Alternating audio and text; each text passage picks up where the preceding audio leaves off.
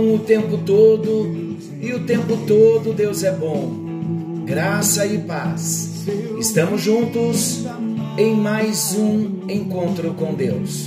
Eu sou o pastor Paulo Rogério e juntos estamos estudando a palavra do nosso Deus, falando com o nosso Deus e buscando os milagres do nosso Deus. Nós vamos iniciar o nosso encontro desta noite buscando a presença do nosso Deus. O que você precisa do Pai? Qual é a bênção que você está precisando? Vamos falar com Ele. Senhor nosso Deus, amoroso Pai Celestial, nós nos unimos nesta hora em fé, em torno da Tua palavra. Vamos estar ouvindo, ó Deus, um pouco mais da Tua palavra. A Tua palavra é viva, ela é eficaz, ela é poderosa para transformar a nossa vida. A nossa fé vem pelo ouvir e o ouvir da tua palavra. Meu Deus, nós necessitamos da tua presença. Há lutas, há provas, há dificuldades, há inimigos que se levantam e nós precisamos da tua presença. Ó oh Deus de Josafá, nós invocamos o teu nome, invocamos a tua presença. Sabemos, ó Deus, que nas nossas pelejas nós não precisamos pelejar, porque o Senhor peleja por nós. O Senhor luta as nossas lutas. Não existe Deus tão grande como o Senhor. Por isso, nesta hora, meu Deus, eu coloco a vida de cada filho, o coração de cada filha, cada família, e eu peço a Deus que o Senhor estenda as tuas mãos e venha agindo nas nossas vidas nesta hora, trazendo fé, trazendo esperança, renovando a confiança e a certeza de que o Senhor está no controle de todas as situações. Ó Deus, sabemos que o Senhor tem um momento do Senhor de agir e ninguém pode deter as suas mãos, ninguém pode impedir o agir do Senhor. Põe as tuas mãos nesta hora, meu Deus. Se existem causas impossíveis, para o Senhor não há impossível. Todas as coisas são possíveis para ti. Por isso nós pedimos que nesta hora, meu Deus, o teu Espírito Santo esteja nos levando ao descanso na fé, ao aguardar a providência e a manifestação gloriosa das tuas mãos. No nome de Jesus que nós oramos. Pedimos também que o nosso coração esteja aberto para recebermos a tua palavra. E esta palavra que se encarrega de gerar fé no nosso espírito, que a tua palavra venha cumprir o propósito pelo qual ela foi designada. É a nossa oração, no nome de Jesus, para a tua glória. Amém. Amém. Vamos ouvir a palavra. Queridos, nós estamos falando da doutrina da ressurreição. E é a última doutrina dentro da doutrina da salvação. Quantos presentes recebemos aqui na doutrina da salvação? O quanto crescemos, o quanto temos aprendido. E estamos encerrando com esta doutrina maravilhosa, a doutrina da ressurreição Falamos que Jesus ressuscitou e esta é a razão da nossa fé. Teremos um corpo semelhante ao corpo de Jesus, porque também nós cristãos ressuscitaremos. Então eu quero encerrar o nosso assunto falando que a ressurreição dos mortos, dos mortos em Cristo, será uma obra maravilhosa. Por quê? Porque, em primeiro lugar, queridos, a ressurreição dos mortos será uma obra operada pelo Deus triuno, Deus Pai, Filho e Espírito Santo.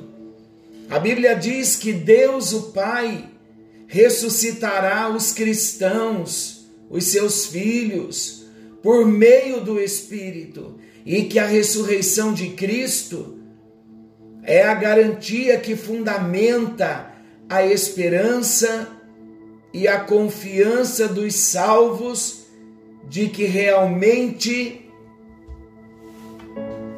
haverá a ressurreição. Romanos capítulo 8, versículo 11. Olha que versículo maravilhoso que nos traz esperança, alento, descanso na fé. Romanos 8, 11.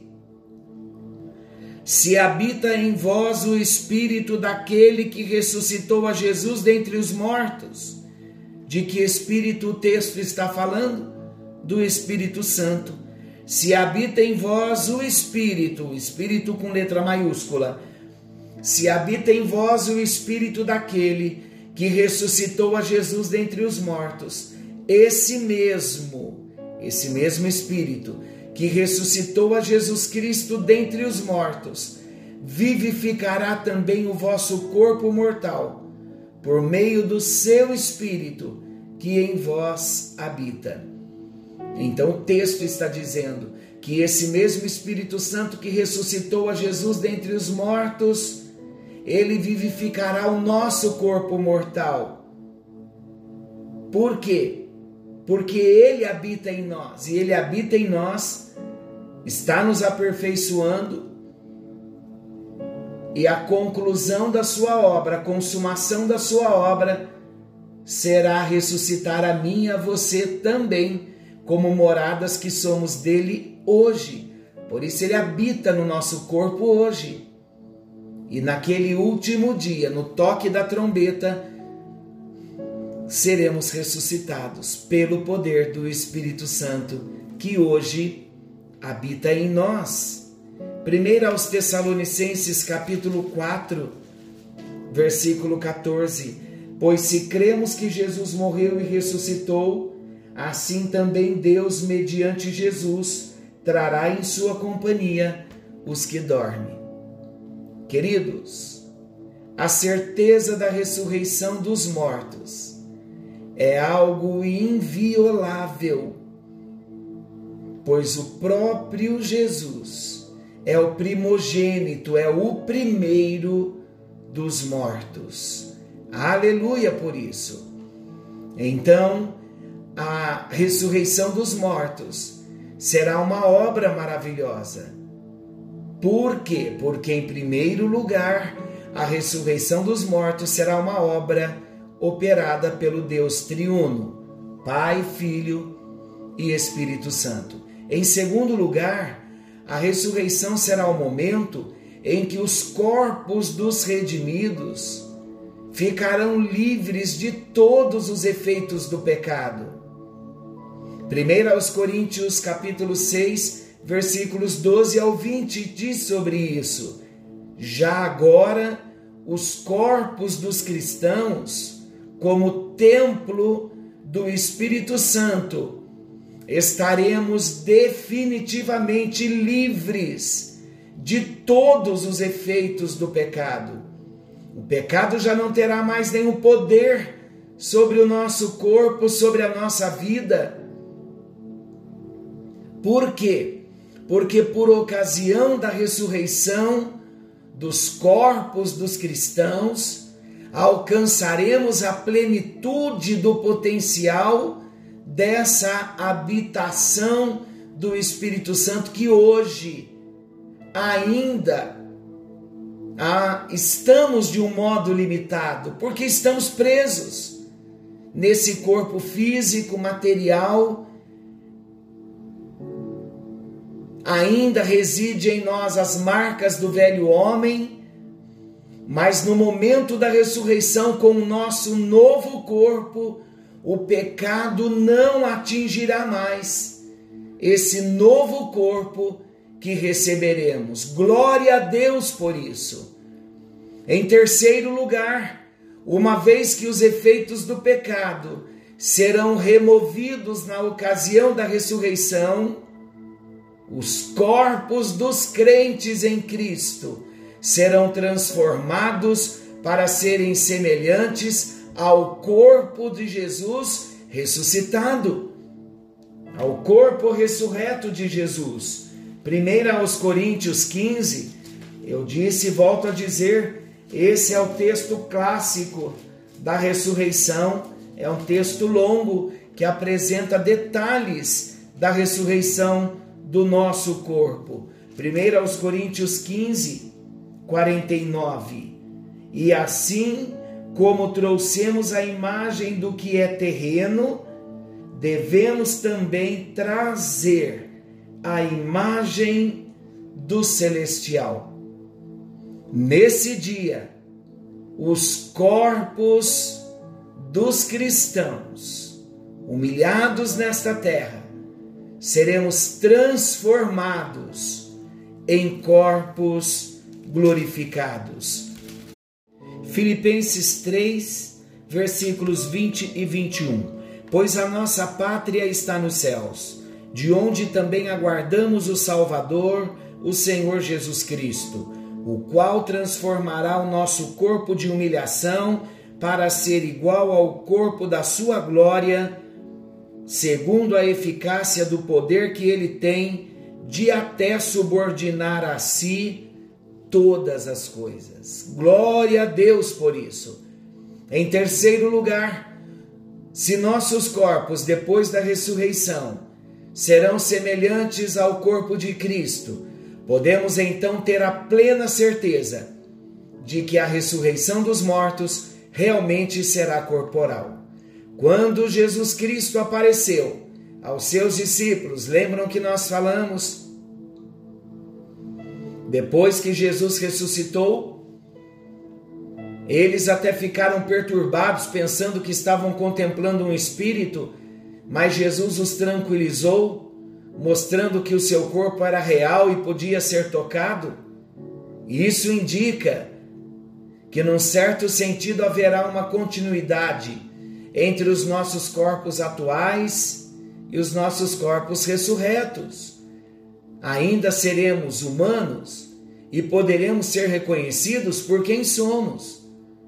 Mas, em outro sentido, haverá também uma ruptura completa entre os nossos corpos atuais e nossos corpos ressurretos. Isso porque o corpo corruptível, humilhado, fraco e mortal ressuscitará incorruptível, glorioso, vigoroso e imortal.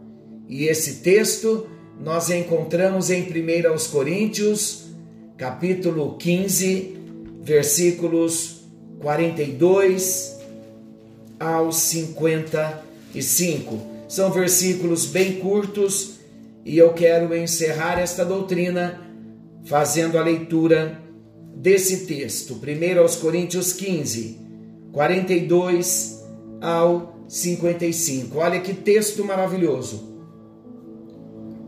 Pois assim também é a ressurreição dos mortos. Semeia-se o corpo na corrupção, ressuscita na incorrupção. Semeia-se em desonra, ressuscita em glória falando do primeiro corpo, que é o nosso corpo hoje, o atual, e o corpo glorificado. Semeia-se em fraqueza, ressuscita em poder. Semeia-se corpo natural, ressuscita corpo espiritual. Se há corpo natural, há também corpo espiritual. Então o apóstolo está tratando paralelos aqui. Pois assim está escrito: o primeiro homem, Adão, foi feito alma vivente. O último Adão, porém, é espírito vivificante. Mas não é primeiro o espiritual e sim o natural, depois o espiritual. O primeiro homem formado da terra é terreno, o segundo homem é do céu. Como foi o primeiro homem, o terreno, tais são também as demais, os demais terrenos. E como é o homem celestial, tais também os celestiais. E assim como trouxemos a imagem do que é terreno, devemos trazer também a imagem do celestial. Isto afirma, irmãos, que a carne e o sangue não podem herdar o reino de Deus, nem a corrupção herdar a incorrupção. Eis que vos digo o mistério: nem todos dormiremos, nem todos morreremos fisicamente, mas transformados seremos todos. Num momento, num abrir e fechar de olhos, ao ressoar da última trombeta, a trombeta soará, os mortos ressuscitarão incorruptíveis e nós seremos transformados. Porque é necessário que esse corpo corruptível se revista da incorruptibilidade e que o corpo mortal se revista da imortalidade.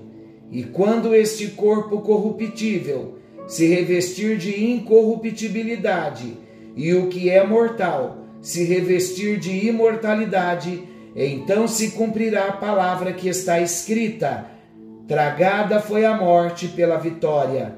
Onde está, a morte, a tua vitória? Onde está, a morte, o teu aguilhão? O aguilhão da morte é o pecado, e a força do pecado é a lei. Graças a Deus que nos dá a vitória por intermédio de nosso Senhor Jesus Cristo. Portanto, meus amados irmãos, sede firmes, inabaláveis e sempre abundantes na obra do Senhor, sabendo que no Senhor o vosso trabalho não é vão. Glória a Deus. Vamos ser firmes, vamos ser constantes, vamos ser sempre abundantes na obra do Senhor porque no Senhor o nosso trabalho não será vão. O conselho de Deus para nós, vamos permanecer firmes a cada dia, fiéis ao Senhor, porque daqui a pouquinho a trombeta soará e receberemos um corpo glorificado. Ressuscitaremos e estaremos para sempre com o Senhor. Senhor nosso Deus, querido Pai, nós te agradecemos por esse tempo estudando sobre a doutrina da salvação e concluindo, ó Deus, com a doutrina da ressurreição. Nós bendizemos o teu nome porque esta obra gloriosa o Senhor cumprirá. Nada, absolutamente nada ficará sem ser cumprido. A tua promessa vai se cumprir e a tua promessa é fiel e verdadeira, porque quem fez a promessa é fiel e verdadeiro. Nos colocamos nesta hora em tuas mãos, oramos nos apresentando a ti, Senhor Deus, sabendo que as tuas mãos estão estendidas para nos alcançar nesta hora, que haja salvação de almas nesse momento, que haja entregas de vidas por inteira em tuas mãos nesta hora Senhor Jesus, que possamos renovar os nossos votos de fidelidade para a nossa caminhada cristã, até que o Senhor venha nos buscar. Definitivamente, ó Deus, nós não queremos viver apartados de Ti eternamente, separados do Senhor eternamente, não queremos ser rechaçados da Tua presença. Não, Senhor Deus, queremos estar diante de Ti, na tua presença. Queremos estar, ó Deus, diante do Senhor, ainda na nossa caminhada cristã, para que a eternidade possamos estar ao teu lado para sempre, para sempre. Aleluia. Por isso, nesta hora, abrimos o nosso coração. Ore comigo, diga comigo, Senhor Jesus, eu entrego a minha vida em tuas mãos. Eu confesso com a minha boca que Jesus Cristo é o meu único Senhor, o meu suficiente Salvador. Eu me arrependo dos meus pecados e eu te peço, escreva o meu nome no livro da vida e eu te seguirei e te servirei até que o Senhor venha me buscar.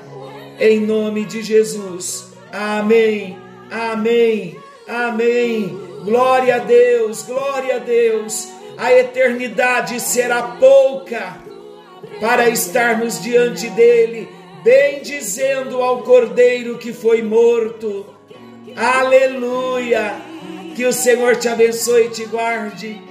Querendo Deus, amanhã estaremos de volta nesse mesmo horário com mais um encontro com Deus. Forte abraço, fiquem com Deus e até lá.